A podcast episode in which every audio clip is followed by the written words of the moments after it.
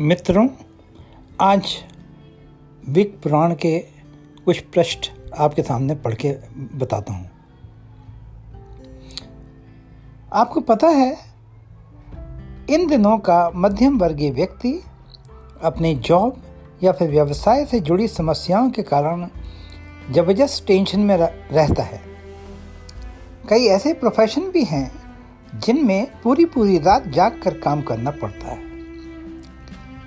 इस सब के कारण घने काले बाल धीरे धीरे अलविदा कहना शुरू कर देते हैं।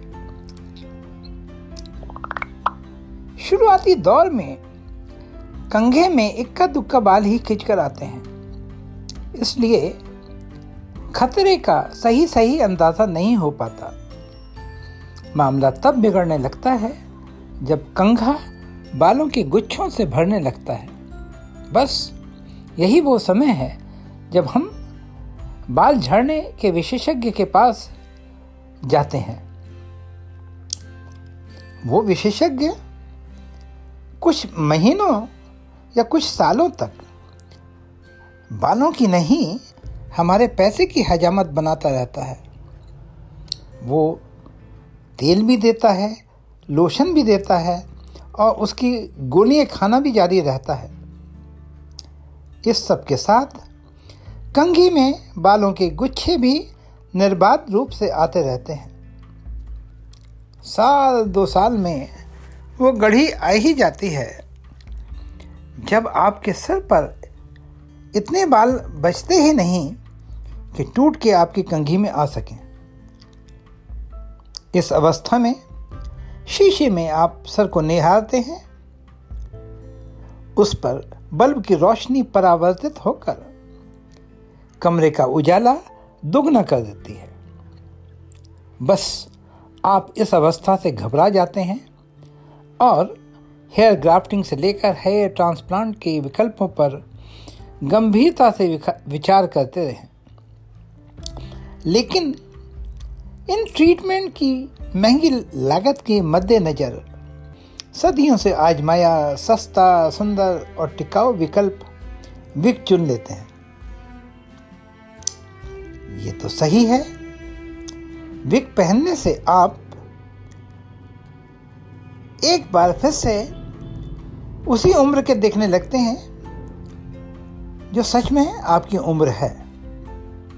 विग वो जादुई विकल्प है जिसे लगाकर आप अपनी ही उम्र की महिलाओं द्वारा अंकल कहे जाने के दारुण दुख से बच सकते हैं। पर साथ ही साथ, उन हादसों पर ध्यान दिया जाना बहुत ज़रूरी है, जो विग पहनने के कारण आपकी ज़िंदगी में खटखटाने लगते हैं। उदाहरण देकर स्पष्ट करता हूँ।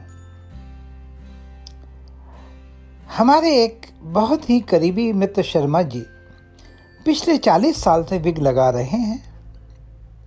और आपको शायद एक परिचित भी ऐसा नहीं मिलेगा जिसने उन्हें गंजे से देखा हो। इसके लिए शर्मा जी बहुत कड़ी मेहनत करते हैं। होली के अवसर पर कम से कम चार दिन घर में बंद होकर बैठ जाते हैं। किसी भी ऐसे शादी ब्याह में नहीं जाते जहाँ उन्हें हॉल या साया रूम मिलने की संभावना हो। कारण रात को सोते समय तो विग उतारना ही पड़ता है। अब साहब, शर्मा जी हमारे पड़ोसी भी हैं। मेरी बड़ी इच्छा थी उन्हें ओरिजिनल फॉर्म में देखूँ। एक दिन वो मौका आते आते रह गया। हमारे अहाते में चोर घुस आए थे। मिसेस शर्मा ने रात को उनकी खटपट सुनकर हमें फ़ोन करके जगाया और कहा गुप्ता जी, फ़ौरन घर से बाहर निकलिए शर्मा जी भी निकल रहे हैं। हमने सोचा आज बड़ा अच्छा अवसर है। चोर के बहाने शर्मा जी की गंजी चाँद दिख जाएगी। शर्मा जी ताबड़तोड़ अपनी एयर गन लेकर दरवाजे से निकले, पर इस हड़बड़ी में भी अपना विग पहनना नहीं भूले। घटना के कुछ वर्ष के बाद शर्मा जी के पिता का देहांत हो गया। उस समय शर्मा जी के सम्मुख धर्म संकट उपस्थित हो गया। अब ये विग कैसे उतारेंगे, मुंडन कैसे कराएँगे? लेकिन ये जो सामाजिक व्यवस्था है कुछ ऐसी है, शर्मा जी को अपना प्रिय विग उस दिन उतारना ही पड़ा और उठावनी तक खलबाट रहना पड़ा। उठावनी के दिन शर्मा जी परंपरा के अनुसार दरवाजे पर हाथ जोड़कर अपने सभी परिजनों को विदा कर रहे थे।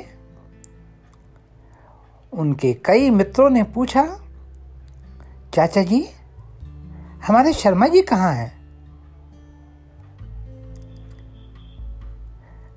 कहा तो ये भी जाता है, अपने ज़माने के मशहूर हीरो राजकुमार इतना परफेक्ट विग पहनते थे कि अच्छे अच्छों को उसका अंदाज़ा नहीं हो पाता था। किस्सा यूँ हुआ, राजकुमार एक बार किसी फॉरेन लोकेशन पर शूटिंग कर रहे थे। वहाँ होटल में उन्होंने किसी महिला पर कटाक्ष कर दिया। महिला ने गुस्से में उनका विग नोच कर तार तार कर दिया। उसके बाद अपने गंजेपन के साथ हमारे सुपरस्टार अपने कमरे में बंद हो गए। कमरे से बाहर वो उसी दिन निकले, जब उनके विक का सेट भारत से आ नहीं गया। शूटिंग इतने दिन रुकी रही। आगे कभी मौका मिलेगा तो विक पुराण से कुछ और प्रश्न आपको पढ़ के सुनाएँगे। नमस्कार।